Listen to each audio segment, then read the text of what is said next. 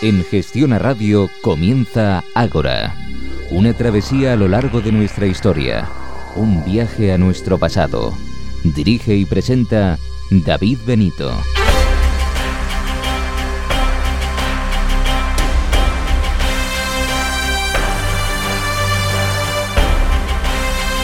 Buenas noches y bienvenidos a una nueva edición de Ágora. Bienvenidos a su cita con la historia.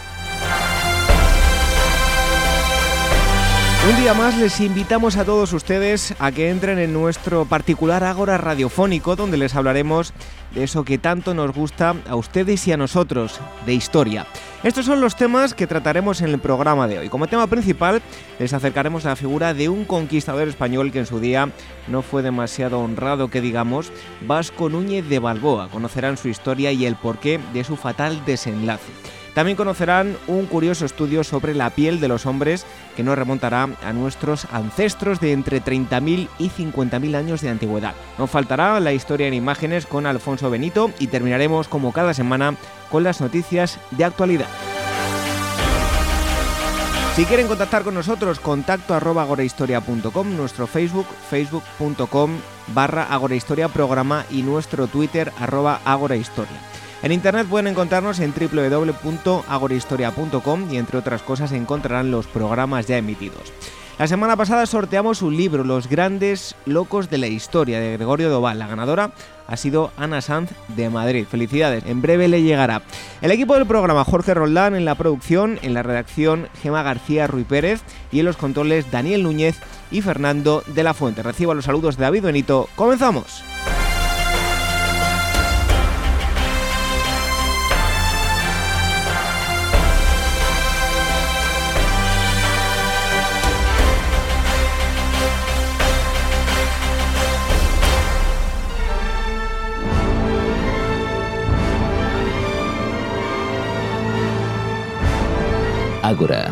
Donde la historia es la verdadera protagonista.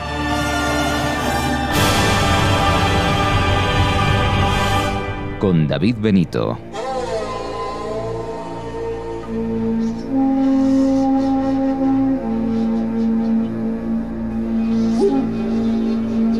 Como tema principal, ya lo escuchaban en la presentación, profundizaremos en la figura de un explorador, un gobernante y conquistador español que no fue demasiado bien tratado por la corona española.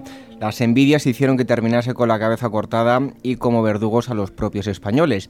Pero lo mejor es retroceder en el tiempo. Vamos a retroceder al principio y hoy lo haremos junto a Fernando Martínez Laínez. Él es escritor y periodista, doctor en Ciencias de la Información, ha sido delegado de la agencia EFE en Cuba, Argentina y la Unión Soviética y corresponsal en Gran Bretaña.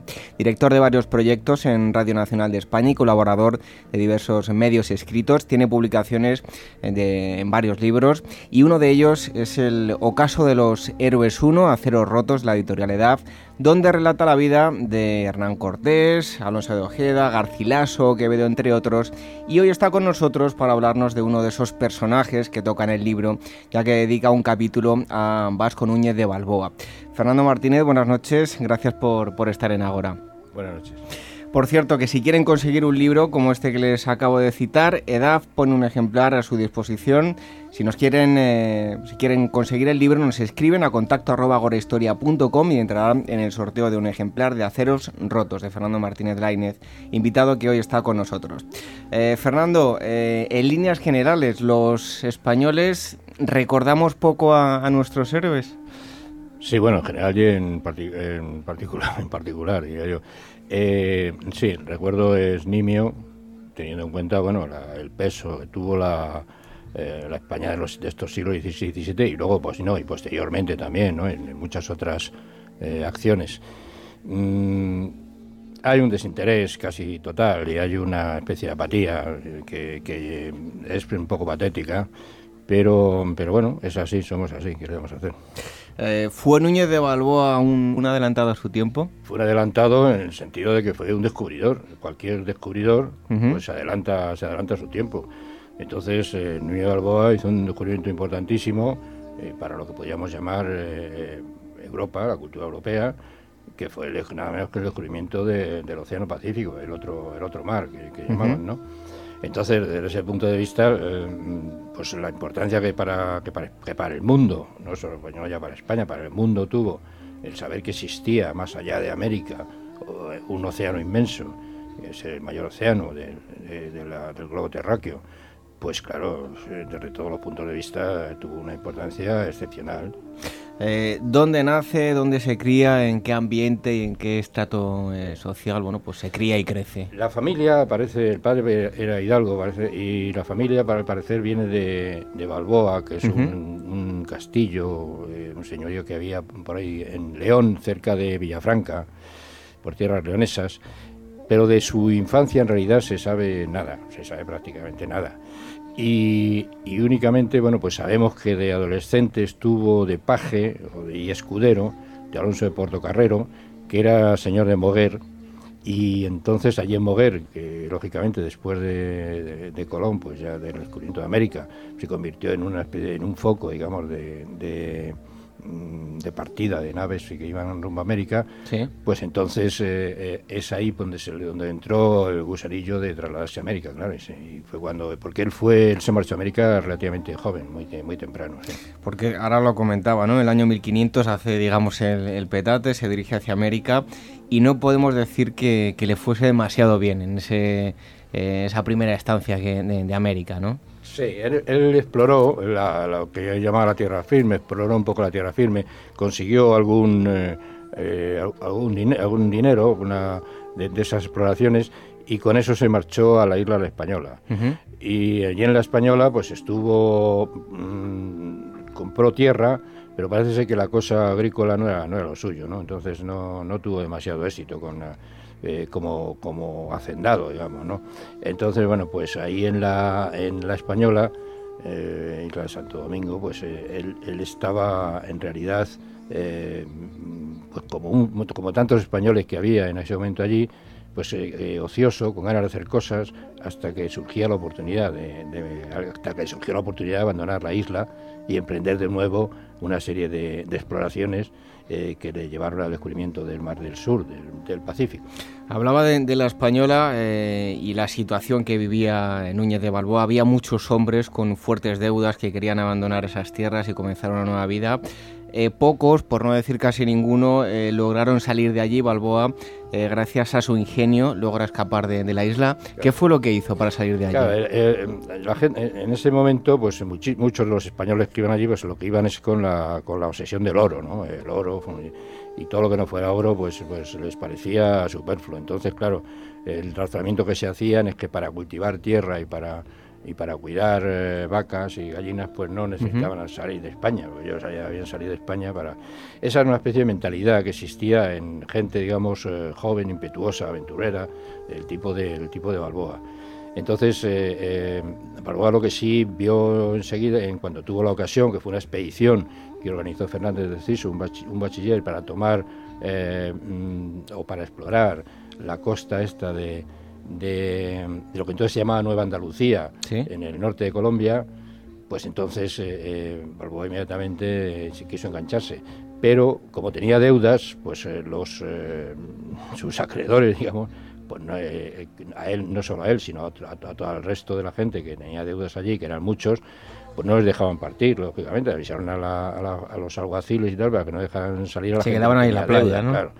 Entonces lo que hizo Balboa pues fue meterse en un, en un cofre, en un, en un baúl, y allí pues eh, eh, entre, entre bromas y, imagino que, que las ayudas de los amigotes de Timba que, que, que, teníamos allí en la isla, pues total, lo llevaron, al, lo metieron en el barco, lo metieron en el barco con, con su perro, Leoncico, que era, debía ser una fiera el Leoncico, porque, porque era de estos eh, perros que llevaban los españoles a América que causaban mucho, mucho pavor a, los indios además y que, ayudaron a ganar batallas.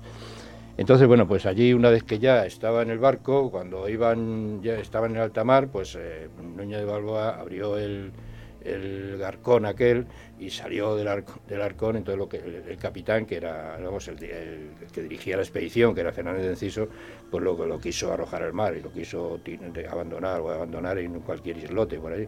Pero la tripulación pues se opuso, la tripulación se opuso y, bueno, pues parece que congenió con la tripulación y eso le salvó la vida. Y entonces, bueno, pues llegó ya, eh, llegó en el barco hasta, hasta tierra firme.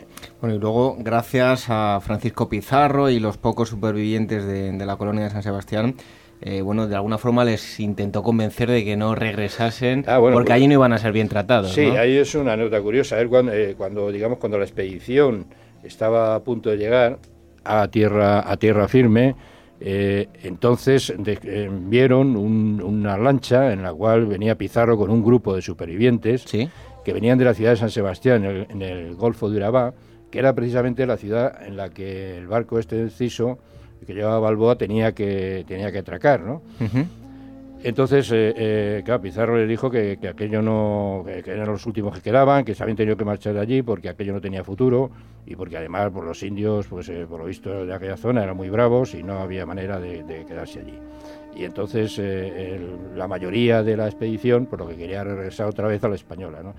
Y ahí fue donde, donde Núñez de Balboa, pues sacó el genio este que le caracterizaba en las grandes ocasiones y dijo, bueno, ¿para qué vamos a volver a un sitio del que hemos salido desesperados porque estábamos ahí muertos de asco y tal? Entonces vamos a intentarlo en otro sitio que me han dicho a mí, que hay unos... Bueno, entonces les contó, hay una película, que había, uno, que había unos ríos eh, muy, muy, muy bonitos y que había uno, mucho oro y que los indios eran mansos, en fin, toda esa cosa. Y entonces el barco este, que debía de ir a San Sebastián, lo que hizo fue eh, mm, mirar y eh, llegar a otra tierra donde fundaron una ciudad, la ciudad de eh, Santa María, eh, Santa María la Antigua de Darién.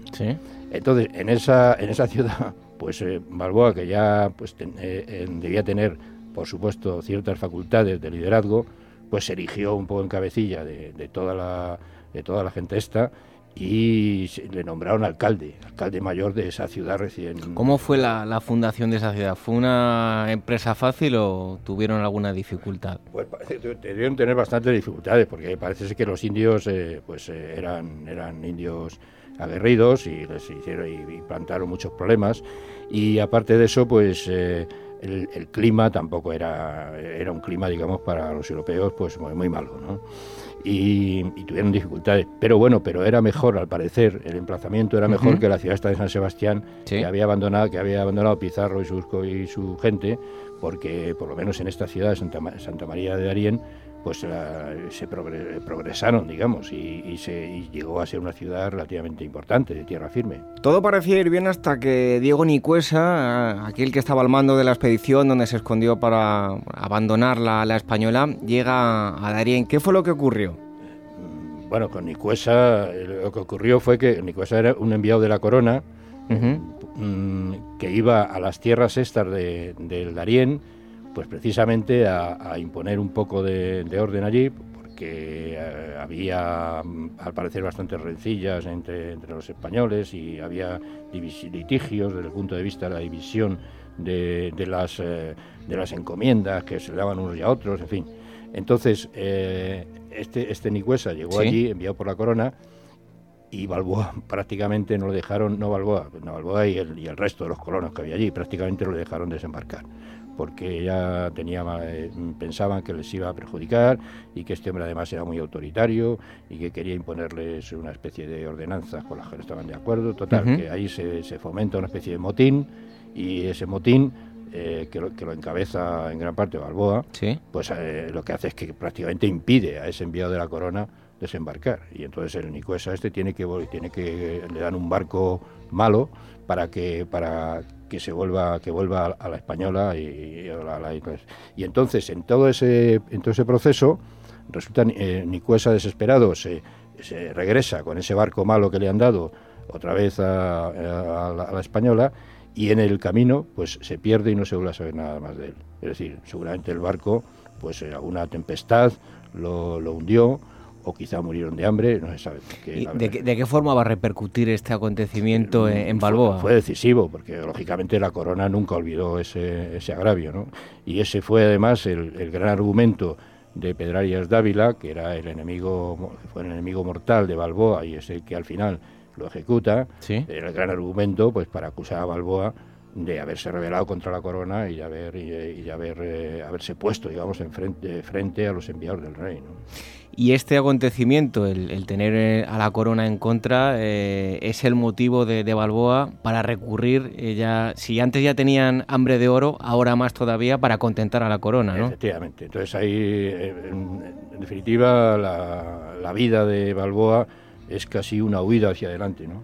porque mm, él tiene que seguir, eh, tiene que seguir, digamos, explorando para, para pensando que con el oro que él pueda enviar a, la corona, de, todas las, todo el oro que, obtenían los conquistadores, siempre se, quitaba un quinto que era que iba destinado a la corona, fuera lo que fuese. Pero además, claro, teniendo en cuenta que estaban los gobernadores de la española, en fin, el oro, como en, aquella época, como ahora, pues lo compraba casi todo. ¿no? Entonces, eh, él pensaba que enviando ese oro a España, pues lógicamente la corona se mostraría, o, de alguna manera le perdonaría el hecho de haber, de haber eh, em, sido el culpable, entre comillas, de, la muerte de Nicuesa por, por, haberle impedido desembarcar y haberle rechazado.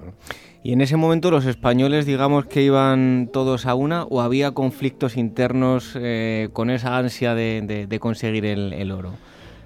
No, los españoles, por desgracia, eh, hay una especie de ADN ahí cabileño que nos, persigue desde hace mucho tiempo y tribal y que bueno que ahora se manifiesta quizás como, como las como las peores épocas, ¿no? Entonces, eh, no, había entre ellos había muchas discusiones, muchas, muchas disputas, y sobre todo a la hora del reparto de la riqueza, del oro que se conseguía o de la riqueza y tal, pues lógicamente las espadas solían, solían salir de, de sus vainas con mucha facilidad. ¿no? Bueno, estamos conociendo la vida de Vasco Núñez de Balboa. Eh, está aquí con nosotros Fernando Martínez Laínez, él es autor del Ocaso de los Héroes 1, Aceros Rotos, de la editorial eh, EDAF. Uno de los capítulos lo dedica a Núñez de, Balboa. Y si ustedes quieren conseguir un libro, no tienen más que mandarnos un correo a contacto y nos dicen que quieren entrar en el sorteo de este libro. Seguimos en Agora, hacemos una pausa y enseguida estamos de vuelta. ¿Necesita realizar una proyección para una presentación, una conferencia, pasar un vídeo en una boda o ver una película como si estuviera en el cine? AV Proyectores es su solución. Somos especialistas en el alquiler de proyectores, pantallas, sonido para su evento y todo ello al mejor precio y con la máxima garantía y satisfacción que le ofrece AV Proyectores. Visítenos en www avproyectores.com o en el 620 612 637. AV Proyectores. Proyectamos sus imágenes. Explora la historia con nosotros. Ágora, con David Benito, en Gestiona Radio.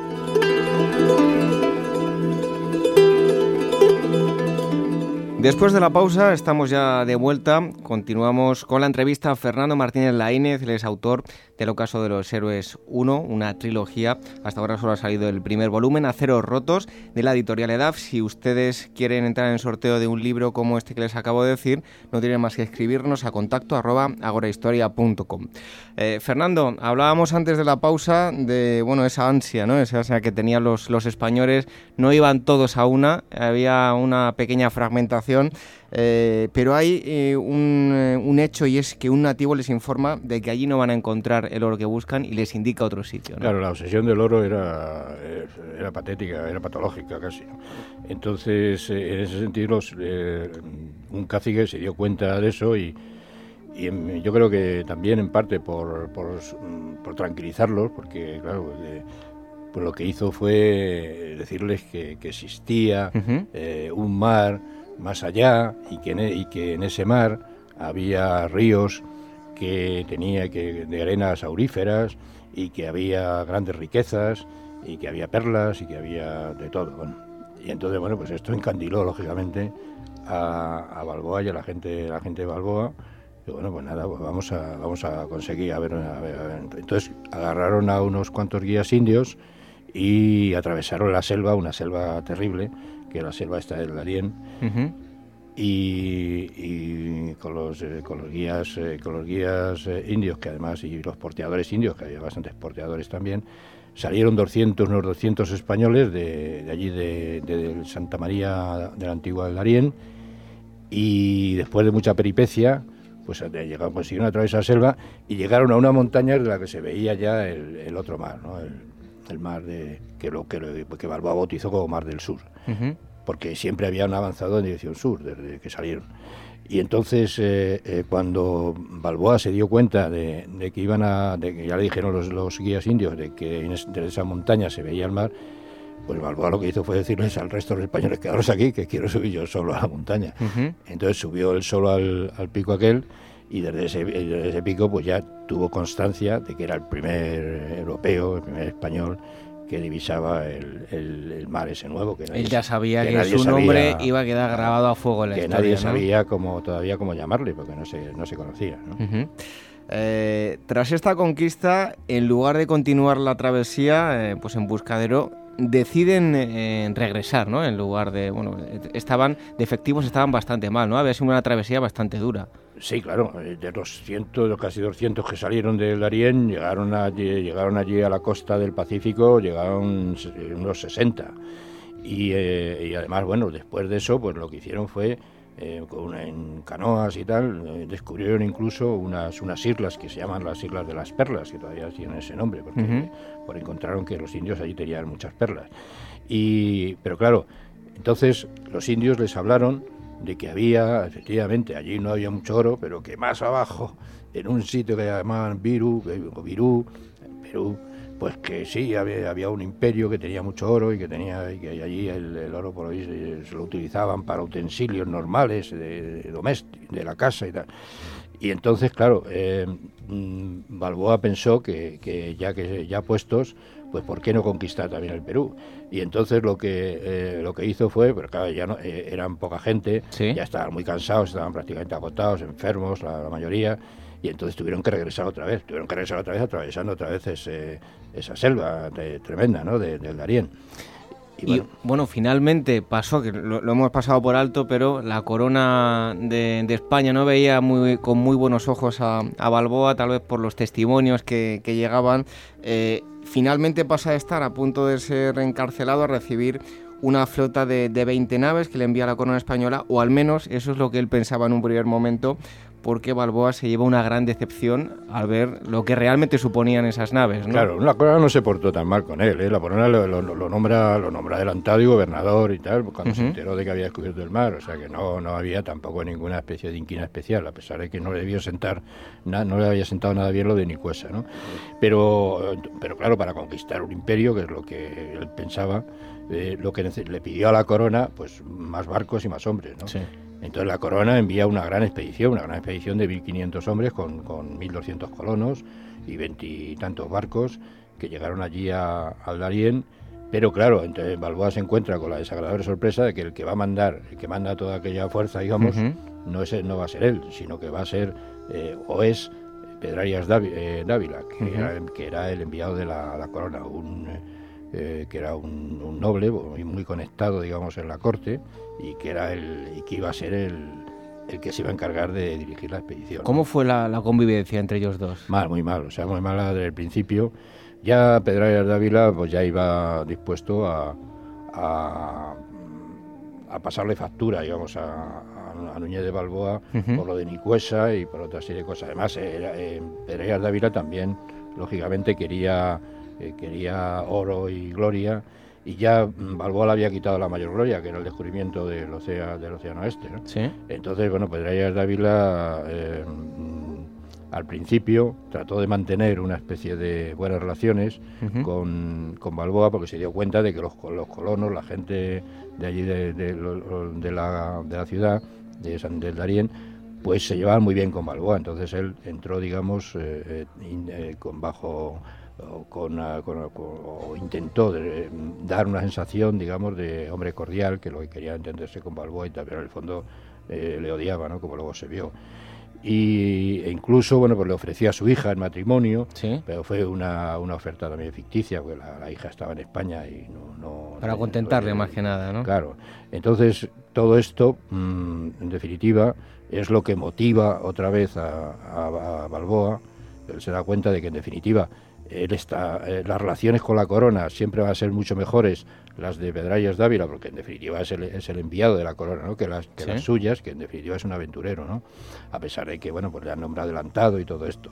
Pero allá había, había digamos, muchos recelos entre los dos, entre Pedrarias y él, y entonces lo que él intenta es organizar una segunda expedición para eh, pues marcharse otra vez al Pacífico y tratar por su cuenta de, conseguir lo que lo que pueda, ¿no? El plan ya y, y, los preparativos de esa expedición, bueno, pues se van a ver eh, de alguna forma malogrados eh, por algo relacionado con la madera y con la climatología. ¿no? Fue terrible porque claro, tenía, necesitaba barcos para, para, las expediciones al Pacífico, pero claro, eh, estaban en el Atlántico y entonces tenían que, tenían que construir los barcos en el, Pacífico. Así que lo que hizo fue llevarse a, unos cuantos españoles y a un millar de indios aproximadamente atravesaron otra vez la selva, llegaron a la costa del Pacífico y allí empezaron a construir los barcos. Pero resulta cuando tenían los barcos, eh, cuando creían que habían construido los barcos, la madera estaba podrida, porque habían cortado la madera, la madera, se lo visto, de la, de la parte esa del Pacífico, era una madera que se, se, pudría con bastante facilidad. Entonces, eh, pues no les sirvieron. Y entonces tuvieron que hacer que, construir los barcos en el Atlántico, en, el, en el Océano Atlántico, y llevarlos prácticamente arrastrando por toda la selva con, con sogas o, empujando, tuvieron que llevarlo, arrastrar los barcos desde el, desde el Atlántico al Pacífico, cruzando todo el istmo de Panamá. Y entonces, bueno, pues allí, allí fue donde, eh, cuando ya parecía que la expedición iba, eh, podía salir y todo esto, pues también llegó una tormenta y se cargó los barcos que habían llevado desde el Atlántico al Pacífico. O sea, una, una odisea tremenda. En ese sentido, el, el pobre Balboa, las... Eh, la suerte parece que al final ya se volvió muy, muy adversa. Bueno, Pedrarías estuvo intentando por todos los medios acabar con, con Balboa y sería finalmente eh, donde le tendería la emboscada en, en Acla, ¿no? Allí sería el, desencadenante de todo. Él le, acusa, sabe que la acusación mayor que le puede hacer es que pretendía hacer esa expedición al Pacífico de la que hemos hablado, con esos barcos que eh, que tenía que atravesar eh, desde el Atlántico al Pacífico por el istmo de Panamá. Eh, entonces Balboa em, lo que hace es enviar a, cartas diciendo que Balboa lo que pretende con esa expedición pues es independizarse, digamos, la corona y actuar por su cuenta y desligarse totalmente del rey de España. ¿no? Entonces, claro, eso mm, era una acusación muy grave, ¿no? Era alta traición.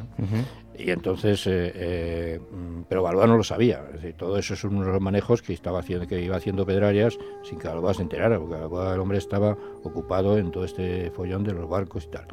Entonces, cuando llega el, cuando llega el momento, eh, cuando ya Pedrarias siente que ya la cosa está madura y que ya le puede acusar y le puede condenar con facilidad, entonces es cuando le dice que por qué no se reúnen para charlar, para hablar de la expedición esta y para concretar detalles y para y además así de esa manera él podría puede ayudarle también, en fin, le pide una entrevista y le pide una entrevista en la ciudad esa de Acla, que estaba en una ciudad de reciente creación eh, que daba al Atlántico. Entonces Balboa lo que hace es que desde, el Pacífico, donde estaba, desde la costa del Pacífico, eh, mm, va al encuentro de Pedrarias en esa ciudad de Acla.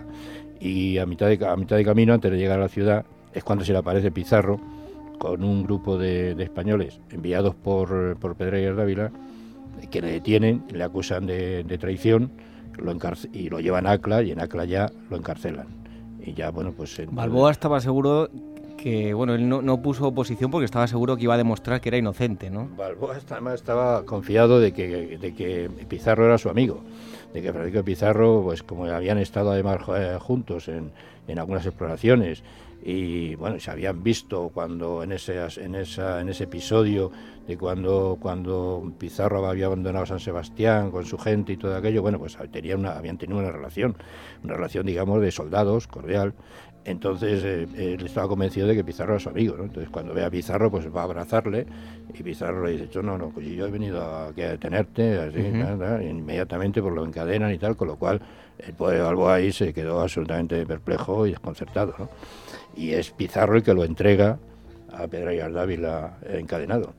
Bueno, y el 19 de enero de 1519, ¿dónde y cómo eh, fue la, ejecución de Balboa? Pues en la plaza, en la plaza mayor de Acla, de la ciudad esta, eh, que había sido fundada recientemente por los españoles y, lo, lo, eh, lo, ejecutaron como era Hidalgo, no, lo, no lo ahorcaron, lo que le hicieron fue degollarlo. Entonces, bueno, pues eh, le cortaron la cabeza, vamos. Pero fue una ejecución pues, bastante siniestra, porque la cabeza la, la, dejaron clavada en una pica durante varios días ¿Sí? y el resto, el cuerpo, eh, prácticamente eh, lo tiraron lo tiraron eh, en, la que lo tiraron en el polvo de, la plaza. Allí estuvo mm, también por lo visto varios días porque nadie se atrevía a recogerlo por temor a las iras del, gobernador de Pedrallas Dávila y al final parece que el cuerpo lo debieron de, tirar por algún rincón de la selva para que lo devorase la salimaña ¿no? Fernando, finalmente, eh, la historia, como usted ha, hecho en, el libro, ¿ha puesto en su sitio a Niño de Balboa y a don Pedro Dávila Pedrarías? ¿Cree que la historia les ha puesto a su sitio a cada uno o no? Pues yo creo que sí, yo creo que sí, porque ahora, bueno, por ejemplo, este año que se está celebrando el quinto centenario, el descubrimiento y tal, eh, está claro que Vasco Núñez de Balboa es uno de los españoles universales en cualquier eh, historia eh, universal, eh, medianamente informada, pues tiene que salir su nombre, ¿no? Y en ese sentido, bueno, pues ha quedado en el, en el registro, digamos, de los grandes exploradores de todos los, de todos los tiempos, ¿no? Y, eh, por supuesto el registro de los, de los héroes, de, de, eso que todavía llamamos España, ¿no? Pero en el... y a Pedrarias, bueno, pues Pedrarias, evidentemente, pues a pesar de que luego tuvo él vivió 15 años más después de que después de ejecutar a Balboa. Y, fue y fundó una ciudad en Nicaragua y fue gobernador de Nicaragua.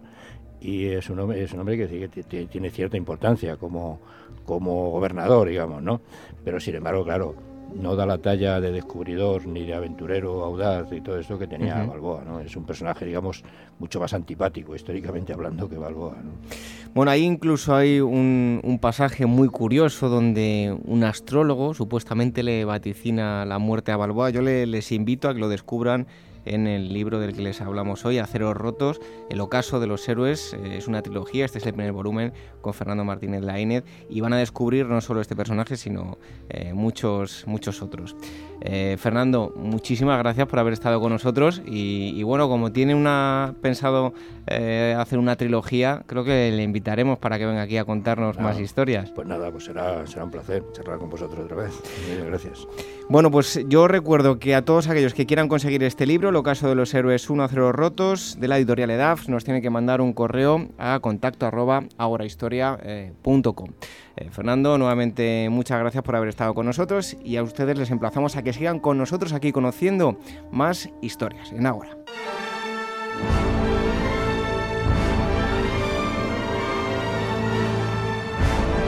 Ágora donde la historia es la verdadera protagonista.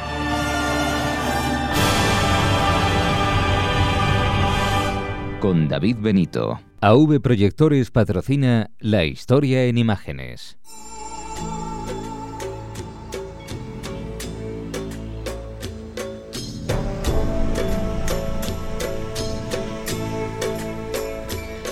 La historia en imágenes, como cada semana. Repito que siempre digo lo mismo, que ya pueden ver esta imagen de la que vamos a hablar hoy en agorahistoria.com o también a través de nuestro Facebook, facebook.com barra agorahistoria, eh, programa también a través de nuestro Twitter, eh, arroba agorahistoria. Alfonso Benito. Muy buenas noches, una semana más. Buenas noches, David, y a todos los oyentes. Bueno, pues hoy la fotografía que les vamos a mostrar, sin duda, eh, de hace ya unos cuantos años, eh, sobre todo se convirtió en, un icono vinculado claramente pues, por el personaje que es a una clara ideología política comunista. Hoy en día eh, lo encontramos en, imágenes de en chapas, en llaveros, en camisetas, tazas, platos. Alfonso, ¿qué fotografía nos traes hoy? Pues eh, sin lugar a dudas es la fotografía más famosa de la historia.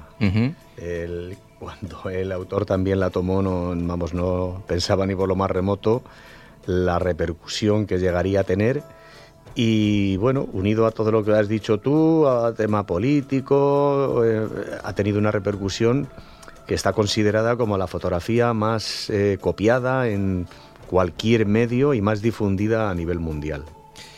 Que estamos hablando y todavía no lo hemos dicho. ¿Qué fotografía es? Estamos hablando de la fotografía famosa del Che Guevara, que aparece mirando con una, con una mirada, eh, una cara erática, eriática, con unos ojos como con dolor, como con rabia, está mirando hacia la derecha, erguido, y es la que ha dado lugar pues, a, montones de réplicas en, en cualquier sitio, tanto por el personaje, como por lo que representaba en ese momento y, en fin, mm, algo que tampoco eh, ha sobrepasado los límites de la, de la fama, que yo creo que tampoco es tan importante lo que en ese momento quería representar la foto y el fotógrafo que la hizo.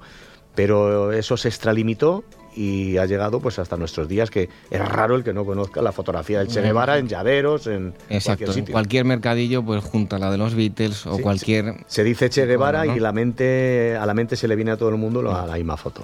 ¿Quién hizo la fotografía y cuándo, cuándo se hizo? Sí, la fotografía la hizo eh, Alberto Corda, que era un seudónimo, se llamaba Alberto Díaz Gutiérrez, y la hizo el, el 5 de marzo de 1960 cuando se estaban celebrando pues las, pompas fúnebres de los eh, muertos que hubo el día anterior en, un barco que transportaba armamento y según comentan fue un sabotaje de la CIA, el barco explotó y, mató a varias personas que estaban allí.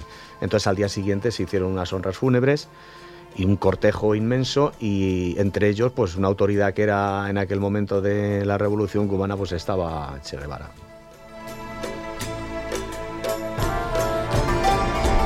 En un primer momento la fotografía no tuvo la repercusión que, después llegó a alcanzar. Eh, bueno, pues ¿cuándo ocurre todo esto? ¿no? ¿Cuándo realmente esa foto se hace eh, conocida y comienza?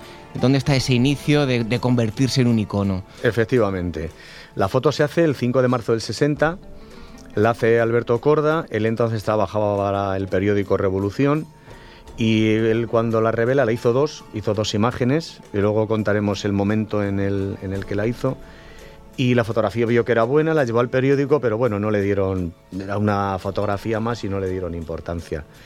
Eh, siete años después, en el verano del 67, un, un italiano, Giacomo Feltrinelli, pues entonces llega al estudio de, Cordo, de Corda y enviado por otro le pide unas fotografías del Che pero por ningún otro motivo, porque en ese momento, en ese, justo en ese momento, eh, el Che estaba, estaba vivo, no, no tenía mayor importancia. E, el mismo año 67, en octubre, es cuando, cuando al Che lo capturan y lo, y lo matan. Y entonces este hombre coge la fotografía del Che, hace, de la que le habían dado, hace un pequeño recorte, quitando a una persona que aparecía a la derecha, e imprime unos póster de un metro por 70 y resulta que en, unas horas, en unos meses, llegó a vender millones de ejemplares. Se empezó a difundir, mm, primero porque viendo la foto se ve que la foto tiene una calidad bastante buena en cuanto al impacto que la foto tuvo al momento, la, cara, lo que representaba, y por otro lado el, impacto mundial que tuvo el, el asesinato cuando cogieron a Che Guevara.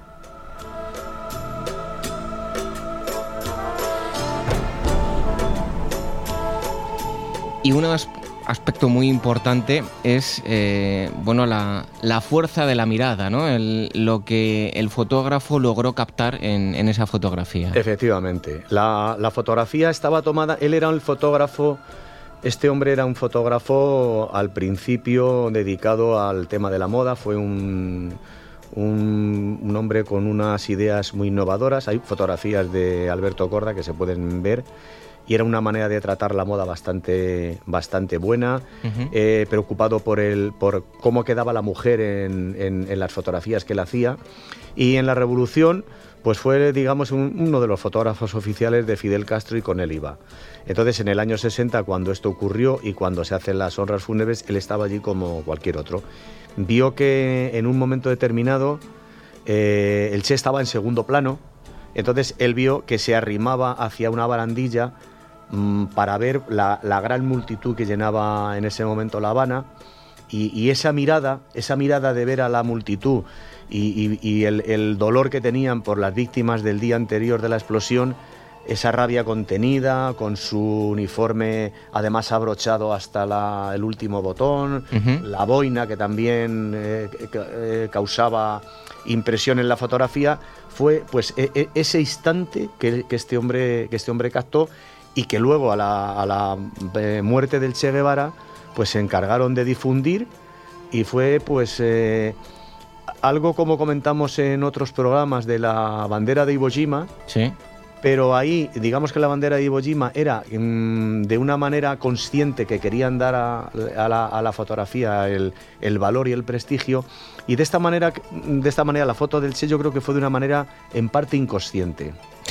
Bueno, pues ya lo ven, eh, imágenes con toda una historia eh, detrás. Eh, recuerden que si nos quieren proponer alguna lo pueden hacer a contacto arroba agorahistoria.com y estas imágenes las pueden ver en, a través de nuestra página de Facebook, que es facebook.com barra Agora Historia Programa. Alfonso Benito, muchas gracias por habernos contado otra de estas historias tan interesantes. Gracias a vosotros. Adiós.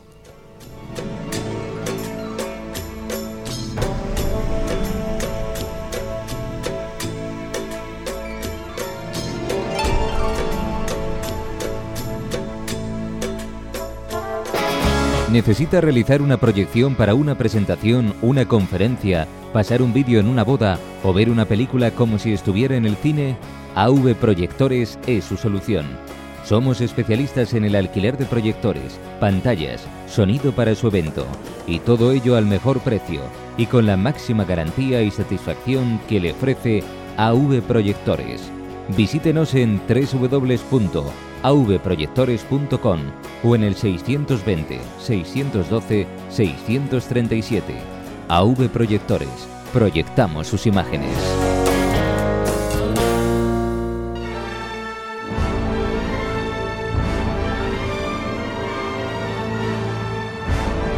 Ágora, donde la historia es la verdadera protagonista.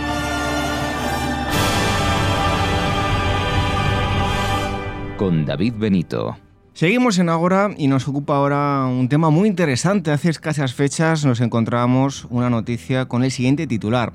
Los europeos tienen la piel clara por una mutación genética de hace 50.000 años. Nos ha parecido muy interesante y hemos querido hablar con los responsables de este estudio. Al otro lado del hilo telefónico tenemos a Sayoa López, que es bióloga, máster en biología molecular y biomedicina por la Universidad del País Vasco. Ella es la responsable del estudio del que eh, les hablamos sobre la pigmentación de la piel. Eh, Sayoa, buenas noches eh, y muchas gracias por eh, aceptar la llamada de ahora. Encantados de, que estés con nosotros. A vosotros. grosso modo, ¿en qué consiste el estudio sobre la pigmentación que habéis llevado a cabo? Eh, nosotros lo que hemos hecho ha sido estudiar la historia evolutiva del gen MC1R, que es uno de los genes más importantes que participan en la pigmentación de la piel en los humanos. Pues determina que tengamos una piel más o menos oscura y además eh, un determinado color de pelo u ojos. Este gen lo que hace es codificar un receptor que se encuentra en los melanocitos, que son las células encargadas de sintetizar la melanina, el pigmento que da color a la piel, a los ojos, el pelo. Existen dos tipos de melanina, la melanina de color marrón oscuro y la feomelanina de color rojizo. Y este gen MC1R lo que hace es regular que se sintetice un pigmento u otro. El hombre ha ido evolucionando con el paso de los años, unos se han quedado con, eh, digamos, el color de piel oscuro, otros han evolucionado hacia un color mucho más claro. Eh, ¿Habéis detectado una mutación responsable de, esto? ¿Por qué ocurre? ¿Se trata de, de una adaptación al medio? Sí, eso es. La pigmentación es un rasgo muy complejo que en realidad está controlado por numerosos genes. Nosotros en concreto hemos detectado una mutación en MC1R, la V60L, que está asociada con piel clara y pelo rubio pelirrojo, y hemos visto que esta aparece en frecuencias muy elevadas. Hemos encontrado también evidencias de que la selección natural está actuando positivamente, favoreciendo el mantenimiento de esta mutación en concreto. Lo que se ha sugerido es que esta mutación en las poblaciones europeas habría resultado muy beneficiosa en la adaptación al medio, como dices. Pues en Europa la intensidad de la radiación ultravioleta era mucho menor comparada que comparada que con la que había en África. Y esta, la radiación ultravioleta, es necesaria para la síntesis de vitamina D.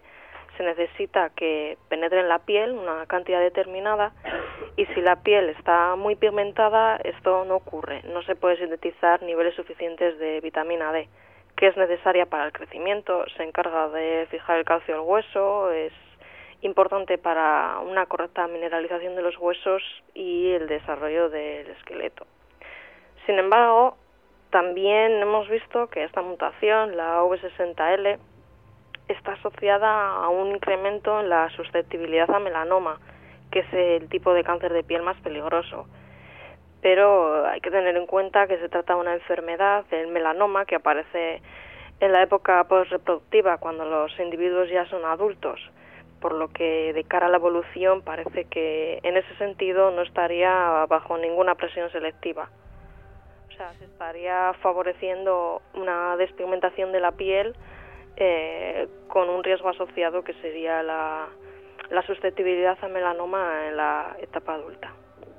Eh, ¿Sabemos aproximadamente cuándo eh, se produjo esa, esa, mutación que nos hizo tener eh, progresivamente la piel más clara y cómo habéis llegado a la conclusión de, de la antigüedad de, de, la mutación? Bien, hemos estimado que esta mutación, la V60L, podría haber aparecido hace entre unos 30.000 o 50.000 años. Para para determinar esto lo realizamos mediante una serie de modelos matemáticos y simulaciones por ordenador, pues teniendo en cuenta distintos parámetros, datos demográficos de todas las poblaciones.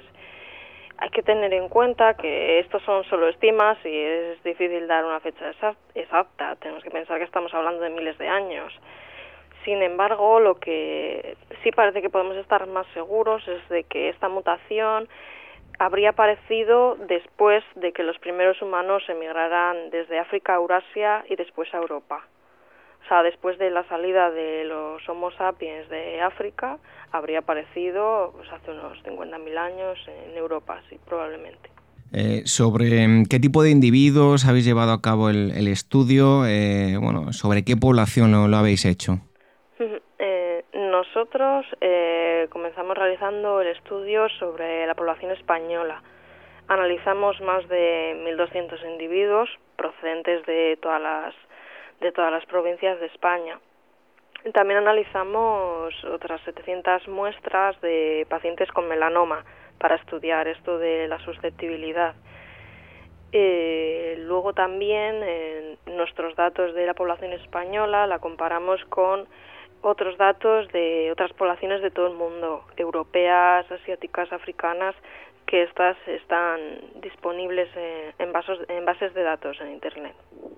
Eh, Saoya, eh, ahora que bueno tan de moda está ¿no? el, debate sobre los neandertales, Homo sapiens, cuando hablamos de esta mutación, eh, ¿debemos hacerlo extensivo al, género Homo en su totalidad o tan solo en las eh, bueno, dos últimas más modernas, como es el, el, hombre de Neandertal y el, Homo sapiens?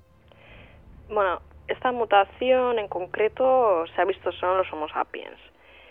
En cuanto a los neandertales, eh, sí que se sugirió que como sus ancestros también provenían de climas ecuatoriales mm, de África y después habrían migrado a Europa hacia altitudes más altas, igual que los Homo sapiens, también deberían haber experimentado un proceso muy similar al de los europeos en este gen para, para poder sufrir la despigmentación. De hecho, recientemente un grupo de investigación, el de la Lueza Fox de Barcelona, han visto que los neandertales también tenían una mutación en este mismo gen, en el MC1R, que también eh, sería responsable de una piel más blanca y el pelo pelirrojo. Por eso de ahí que se dice que los neandertales podrían haber sido pelirrojos y tener una piel blanca. Sin embargo, se trata de una mutación distinta a la V60L, y no se ha visto en ningún Homo sapiens. Y bueno, me parece un ejemplo muy interesante de cómo dos especies distintas han sufrido una evolución paralela con una mutación en el mismo gen para poder adaptarse a, al medio, a un medio donde, donde la radiación ultravioleta era mucho menos intensa y, y necesitaban ese aclaramiento de la piel. Estamos hablando de procesos evolutivos muy, muy lentos, como decíais, pues, eh, que nos remontan a 50.000, 30.000 años, eh, situándonos en los estudios que habéis llevado a cabo en la población actual, eh, en extremos opuestos como podrían ser el norte y sur de España. ¿La mutación se ha producido de la misma forma? La mutación en sí sí que se ha producido de la misma manera en todos los individuos. Lo que varía es la frecuencia con la que aparece. Nosotros lo que tratamos de hacer fue relacionar la frecuencia de V60L con la intensidad de radiación ultravioleta incidente sobre cada región de España, que en realidad está directamente relacionada con la latitud. Y en líneas generales sí que observamos que en el norte la frecuencia de esta mutación, donde en el norte donde la radiación solar es más baja, la frecuencia de esta mutación es más alta que en el sur. Sin embargo, bueno, no existe una correlación perfecta y hay que tener en cuenta que se trata de un área pequeña de estudio y que encontrar un gradiente de frecuencias en esta zona es algo muy difícil. Haría falta un número de muestras mucho mayor. Pero en general, como comento, sí que parece haber una diferencia entre el norte y el sur en cuanto a las frecuencias. Y ya para concluir, eh, bueno, evidentemente, seguro que hace 30, 50 mil años, pues eh, las mutaciones, a lo mejor, eh, no sé si digo alguna burrada, pero se harían de diferente forma a, cómo mm, pueden producirse ahora, sobre todo por la exposición al sol. Evidentemente, en la prehistoria estábamos bastante más expuestos al sol que, que ahora, pero nosotros tendemos a evolucionar y tener una piel más clara. Bueno, eh, no se trata de que evolucionemos realmente a tener un rasgo en concreto. Las mutaciones siempre ocurren por azar y lo que ocurre es que la selección natural actúa manteniendo aquellas que presenten algún beneficio para adaptarnos mejor al medio en el que nos encontramos. Depende básicamente de la cantidad de, de radiación, de luz ultravioleta que incida sobre la superficie donde estemos habitando, de nuestra exposición al sol estamos hablando de procesos evolutivos que, que pueden tardar miles de años en fijarse en una población.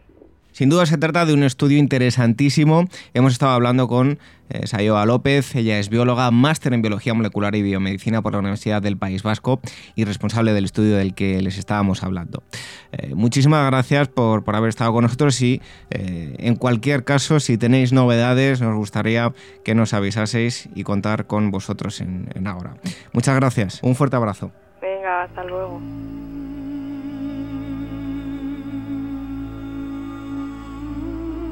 Descubre la historia en Ágora con David Benito.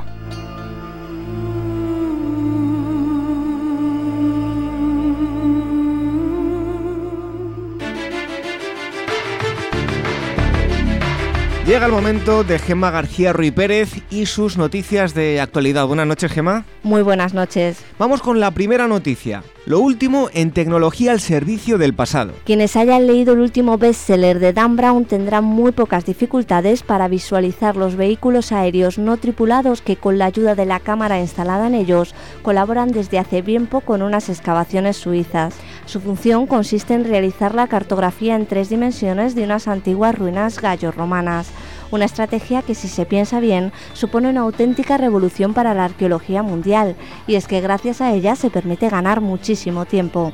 En tan solo 10 minutos de vuelo los drones obtienen las fotos del terreno que posteriormente se transformarán en retratos virtuales de alta resolución, un proceso que sin la ayuda de esta nueva tecnología se hubiera realizado dibujando a mano cada muro y estrato. Y ojo porque esto es solo el principio. Los especialistas están convencidos de que gracias a esta herramienta que conjuga imágenes en tres dimensiones y realidad aumentada, les será mucho más fácil no solo comprender mejor el pasado, sino compartir su pasión por la historia con el gran público. Castellón retrasa el reloj 3.000 años. Esta semana ha abierto sus puertas Mortorum, una exposición que exhibe hallazgos arqueológicos de la Edad de Bronce obtenidos del asentamiento de Ribera de Cabanes.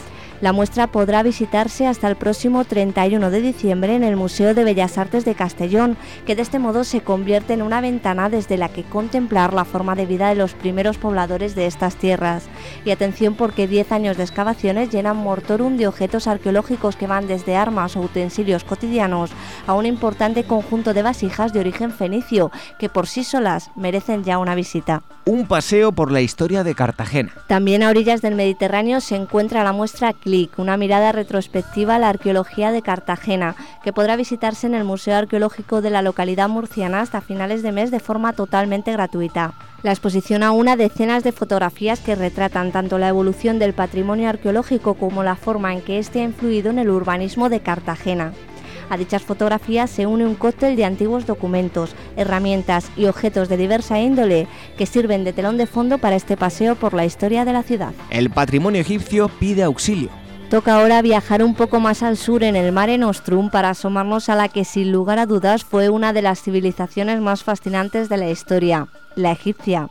Y es que el legado de los faraones, cercado por una perpetua transición política, sufre cada día más afrentas que van desde robos a salvajes atentados. Ya lo mencionábamos hace semanas en esta misma sección y así lo ha explicado ahora a los medios el ministro de Antigüedades egipcio Mohamed Ibrahim, quien confiesa haber pedido ayuda a diversas organizaciones internacionales a fin de reunir unos mil millones de euros, cifra que a su juicio serviría para proteger un patrimonio histórico que es propiedad de todo el planeta encuentran el primer fósil de mosquito con restos de hemoglobina. Spielberg debe estar encantado con la noticia. Un equipo de investigadores del Museo de Historia Natural de Londres acaba de sacar a la luz los resultados de un análisis de un mosquito que batió por última vez sus alas hace 46 millones de años. Lo curioso del asunto es que el insecto en cuestión todavía conserva en su fosilizado estómago restos de hemoglobina y otros componentes de material genético que aún están por identificar. El descubrimiento, en contra de lo que nos hicieron creer en Parque Jurásico, constituye toda una novedad, pues hasta el momento jamás se había encontrado un mosquito fosilizado que aún conservara sangre de otros animales. Para que ello tuviera lugar debieron darse toda una cadena de casualidades, como que el mosquito succionase la sangre e inmediatamente después cayera en el agua de un lago, donde se hundió hasta el fondo y allí quedó atrapado en sedimento anaeróbico.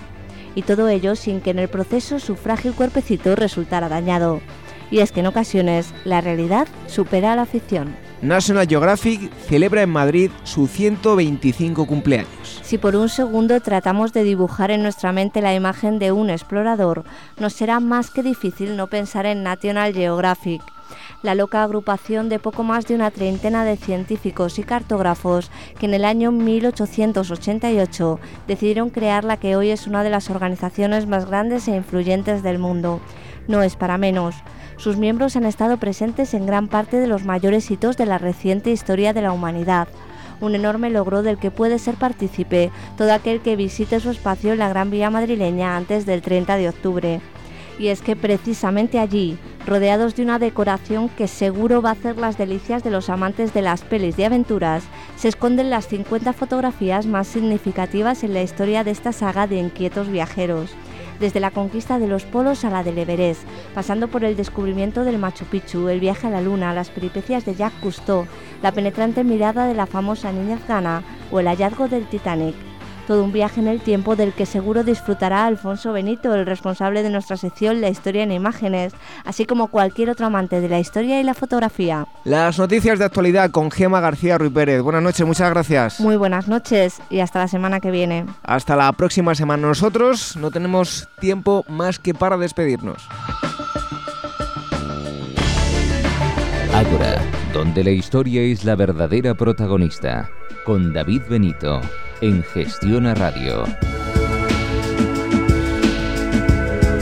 Con mucha tristeza llega el momento de abandonar el Ágora. Esperamos que hayan disfrutado con los contenidos de hoy o al menos que lo hayan hecho y aprendido tanto como lo hemos hecho nosotros. Recuerden que tenemos una nueva cita justo dentro de una semana. Misma hora, los sábados de 22 a 23 horas, una hora menos en la comunidad canaria y en el mismo sitio, la sintonía de Gestión a Radio. Les recuerdo que pueden escuchar la repetición del programa los domingos de 15 a 16 horas. Si quieren contactar con nosotros pueden hacerlo en la siguiente dirección de correo electrónico contacto agorahistoria.com, nuestro Facebook facebook.com barra agorahistoria programa y nuestro Twitter arroba agorahistoria. La web del programa es www.agorahistoria.com. Se quedan ahora en la mejor compañía con Venceslao Pérez y su Museo del Disco. Hoy me despido con una frase de Edmund Burke, político y escritor irlandés. Dice así, para que triunfe el mal, solo es necesario que los buenos no hagan nada. Buenas noches, hasta la próxima semana, sean felices.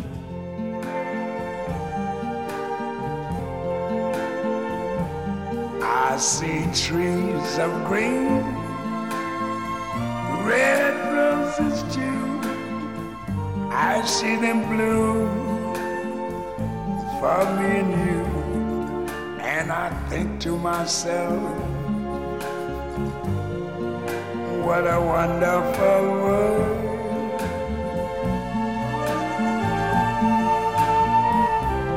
I see skies of blue and clouds of white, the bright, blessed day, the dark, sacred night. And I think to myself,